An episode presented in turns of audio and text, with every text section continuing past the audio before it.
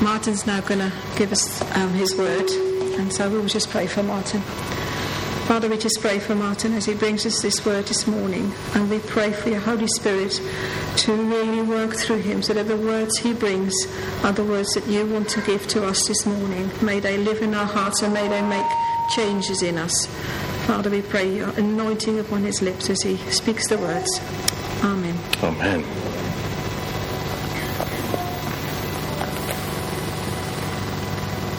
So, um, for those of you who don't know me, my name is Martin Saunders. I'm the vicar of this place, uh, and it's a delight to be here to talk to um, help us to think about God's calling to us today. And um, as churches often do, we, are working through a series of sermons at the moment, um, and uh, the overall title is around connected hearts. So, how can we, as people, um, uh, as, as God's creation, be better connected to God. And today we're talking about the place of sacrifice. Um, and don't worry, we're not into child sacrifice anymore. Um, so, and actually, they never were in the Old Testament either. Um, so, it, it, it's all safe. But we are going to start by looking a little bit about the place of sacrifice in the Old Testament and then move to what happens in the New uh, and then to, to, thinking about us as individuals, how we call to live, um, given this whole concept of sacrifice. So that's where we're going. So uh, in the Old Testament, uh, we um, most often, I think, think of sacrifice in terms of animals um, that lo- lose their lives as a way of showing an atonement for sins, for um, those times when we lived as if God doesn't exist, that rebellion against God, um, the sins of individual humans. So, uh, for example, uh, one of the, the, books of laws, Leviticus, uh, reads like this. Uh, this is chapter 5 of Leviticus. When anyone becomes aware that they are guilty of any of these matters, and that's reference to the previous couple of paragraphs I won't bore you with, but they must confess in what way they have sinned. As a penalty for the, law, uh, for the sin they have committed, they must bring to the laws a female lamb or goat from the flock as a sin offering, and the priest shall make atonement for them for their sin. Anyone who cannot afford a lamb is to bring two doves or two young pigeons to the Lord as a penalty for their sin. One is a sin offering and the other is a burnt offering. Now, uh, clearly, uh, quite the connection between the death of an animal and our saying sorry to God um, is rather opaque to many of us.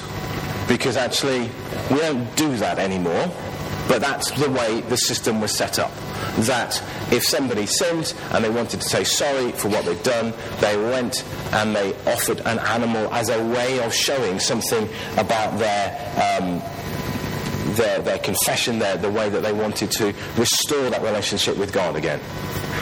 Now, that's not the only way that sacrifice happened. There is, there is talk in the Old Testament too of, of sacrifices as part of the regular worship of God. So, um, for example, uh, Exodus 29, we have it that um, this is when the people were still in the wilderness. Uh, that you offer to, it says, uh, verse 38, yeah, to offer on the altar regularly each day two lambs a year old. Offer one in the morning, one at twilight, when the first lamb, um, with the first lamb, so offer um, one and a half kilos of the finest flour mixed with a litre of oil and a litre of wine as a drink offering, and sacrifice the other lamb at twilight with the same grain offering as drink offering. This is a pleasing aroma, a food offering presented to the Lord. Now, again, we're a little bit lost in our culture to go, why is it that a lamb roasting brings some kind of pleasing aroma to God? Except, of course, when we go home and smell the oven on a Sunday lunchtime and you go, oh, I like that smell. If, of course, unless you're a vegetarian, so apologies if you are. Um, um, uh, but, but still, the, the, connection is a little bit hard for us to follow. But thankfully, we don't need to follow it today. Um, and even back in the Old Testament, there's, there's a sort of ambivalence about sacrifices for sin. So, for example, King David, um, you know, Israel's greatest king, um, wrote a, a, particular psalm, Psalm 51, uh, and we're told at the start of the psalm that this was written when David acknowledged his guilt in committing adultery with Bathsheba. Um, now, if you've been around churches, you'll no doubt have been taught this in Sunday school, at least, you know, well, maybe not actually. Mm. Well, who knows, anyway. But, you know, David was a king. He was supposed to go to war. He didn't. He looked out across from his palace on the top of the hill and went, wow, she's beautiful. Um, I'll sleep with her. Um, and then he had her husband killed. And then inevitably in these stories, you know, a, a prophet turns up and says, hey, David, come on, come on, really? Do you have to do it that way? Um, and so then David acknowledges his guilt. And this is what he says at uh, part of verse 17 of Psalm 51. My sacrifice, O God, is a broken spirit, a broken and contrite heart. You, God, will not despise. So that sense that actually it's about the matter of the heart. It's about our attitudes, our thinking, our response to God that is really important.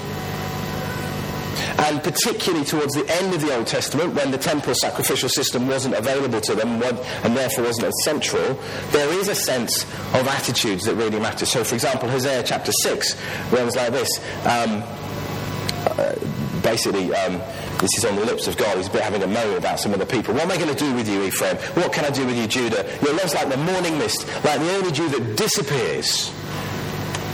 And then he goes on, I desire mercy, not sacrifice. Acknowledgement of God rather than burnt offerings.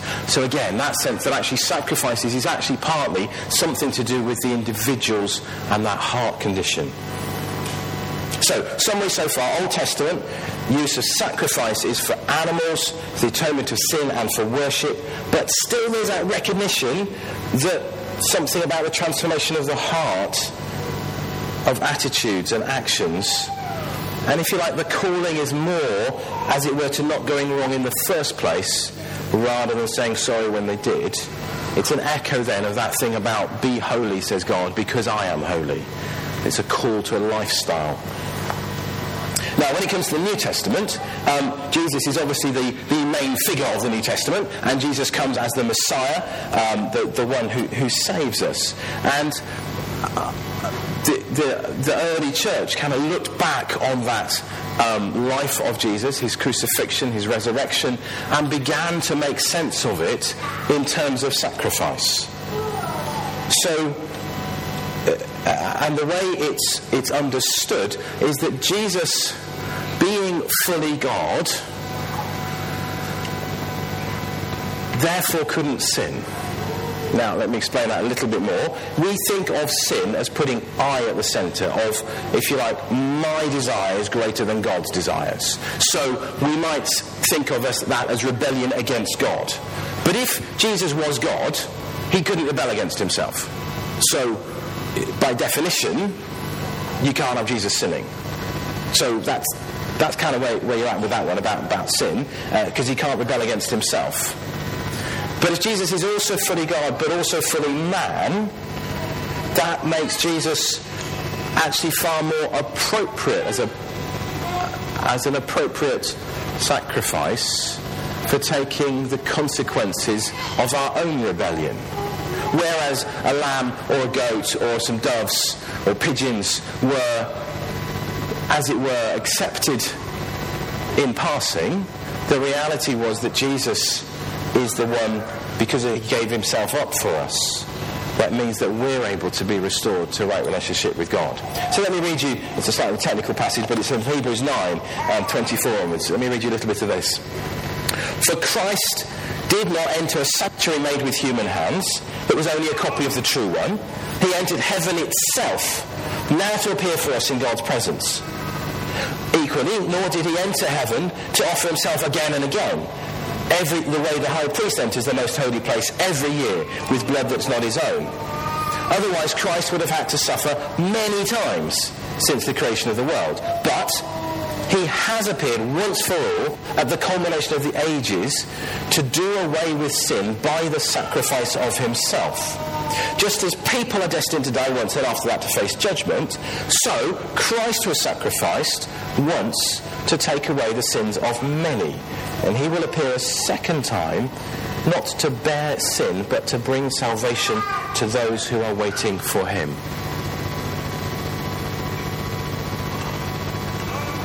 So, if the element of sacrifice as atonement for sin is dealt with by Jesus, and actually that's an amazing story in itself, but let's press on. What's left for us in these days is the element of sacrifice as worship. Sacrifice as worship.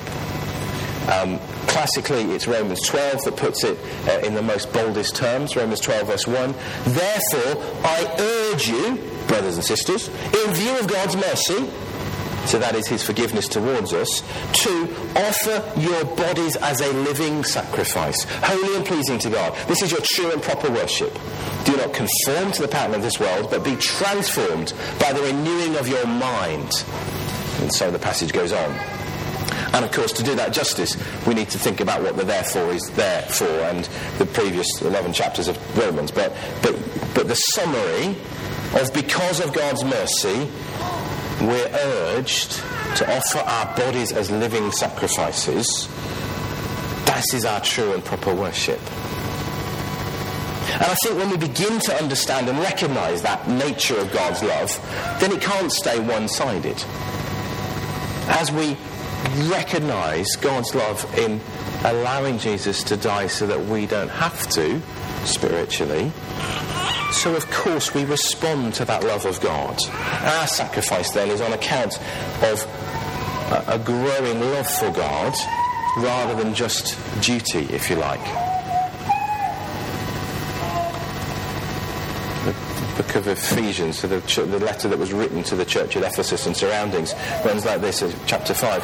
Follow God's example as dearly loved children and live a life of love just as Christ loved us and gave himself for us as a fragrant offering and sacrifice to God. So that sense in which we are sort of emulating Jesus. And if you think about Jesus for a moment, he gave up, he sacrificed, if you like, the possibility of permanent housing in order to have a travelling ministry. He sacrificed the possibility of family in order to be free, to have that kind of of, of, of ministry. He, he, he worked when he was tired. He um, was willing to keep on giving out, even when, frankly, he probably didn't want to. And even on a human level, sacrifice made from a place of love is much easier to make. So, for a moment, think with me about marriage, weddings managed to take a wedding yesterday, and I'm reminded again of what the, the words that are said around the giving of a ring.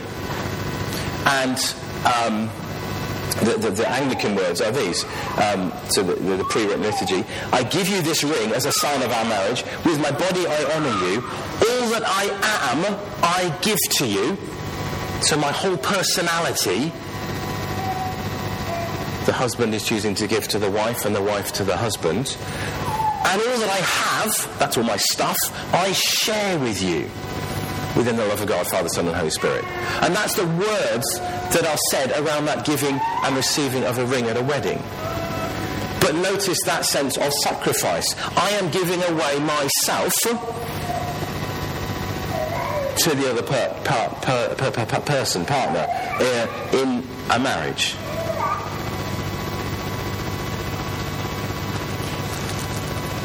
Think too about baptism. You've come for baptism. You've, if you've come to because of the baptism, then clearly you've given up options to do something else today out of your love for the family. And mum and dad, you'll soon be promising to bring up Harry within the church and in the Christian environment, in a Christian environment at home. And that shared journey of faith is something which takes a certain amount of sacrifice, of putting aside my preferences and other possibilities in order to work that, walk that journey of discovery of the fullness of God's love together as a family.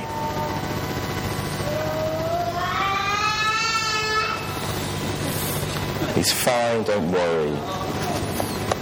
Now, Here's a quote for you from the business world. Stephen Covey read, wrote this. You have to decide what your highest priorities are and have the courage, pleasantly, smilingly, non-apologetically, to say no to other things.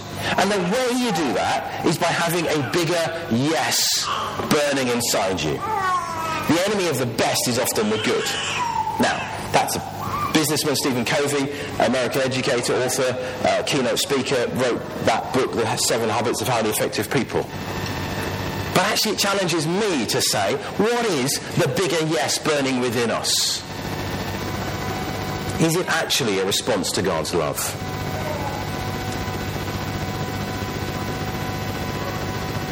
And yes, your story might not be so dramatic as Jesus, as the Saviour of the world, but it's still your story, your life, your life which you will be accountable for at the end of, the, of time, at the end, end of your life. So sacrifice then about is, it, is effectively around giving up something valued for the sake of other considerations.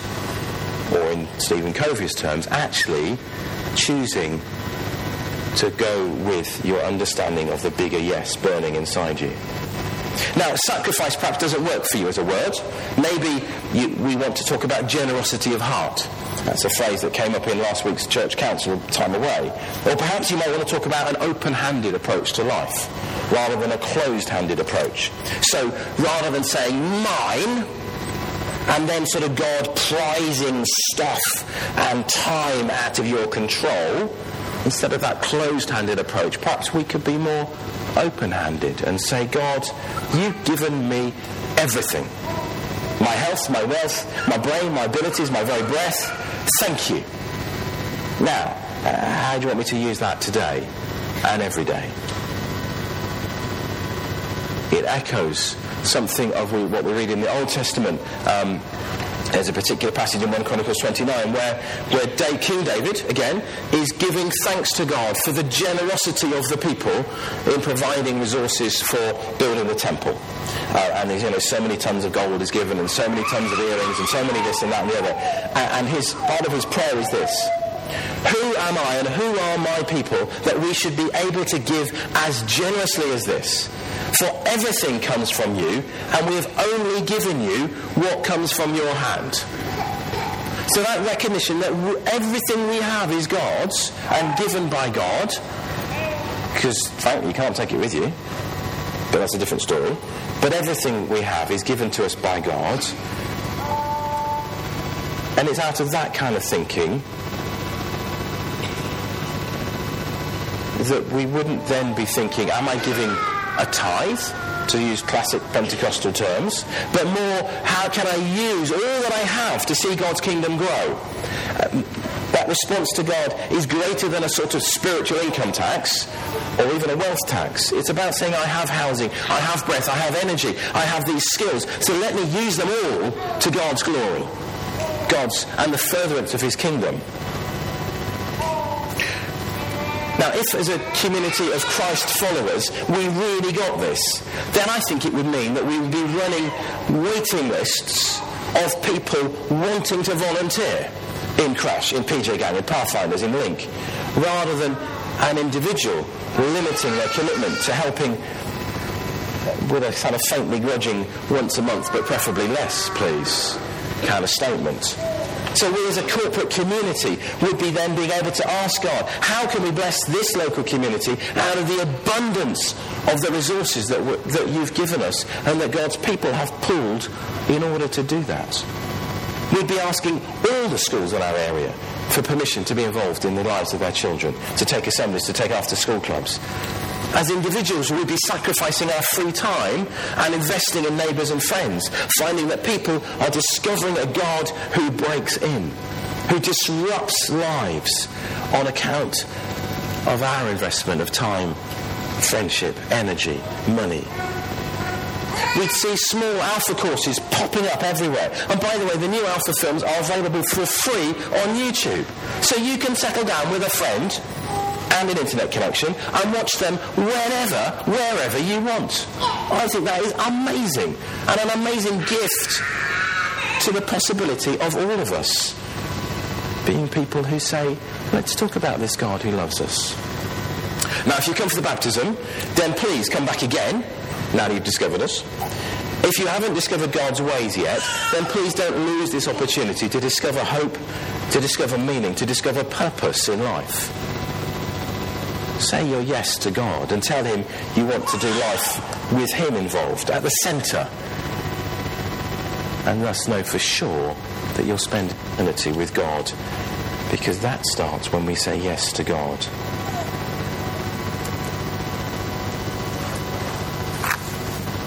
If you want a one sentence summary, it's got to be Romans 12. I urge you, in view of God's mercy, to offer your bodies as a living sacrifice, holy and pleasing to God. For this is your true and proper worship. Let's take a moment to pray, friends. Father, thank you for your amazing love to us. We ask that you would help us to understand the depth of your love. Understand what it means that you offer us forgiveness for all of our rebellion against you, both past and present and future. That you offer us adoption into your family. Thank you that you offer us certainty about the future. And I ask that you would help us to respond more rightly to your love to us. That we would be able to contemplate your love for us and in doing so live our lives in response to that that we might understand what true and proper worship might be out of love. Amen.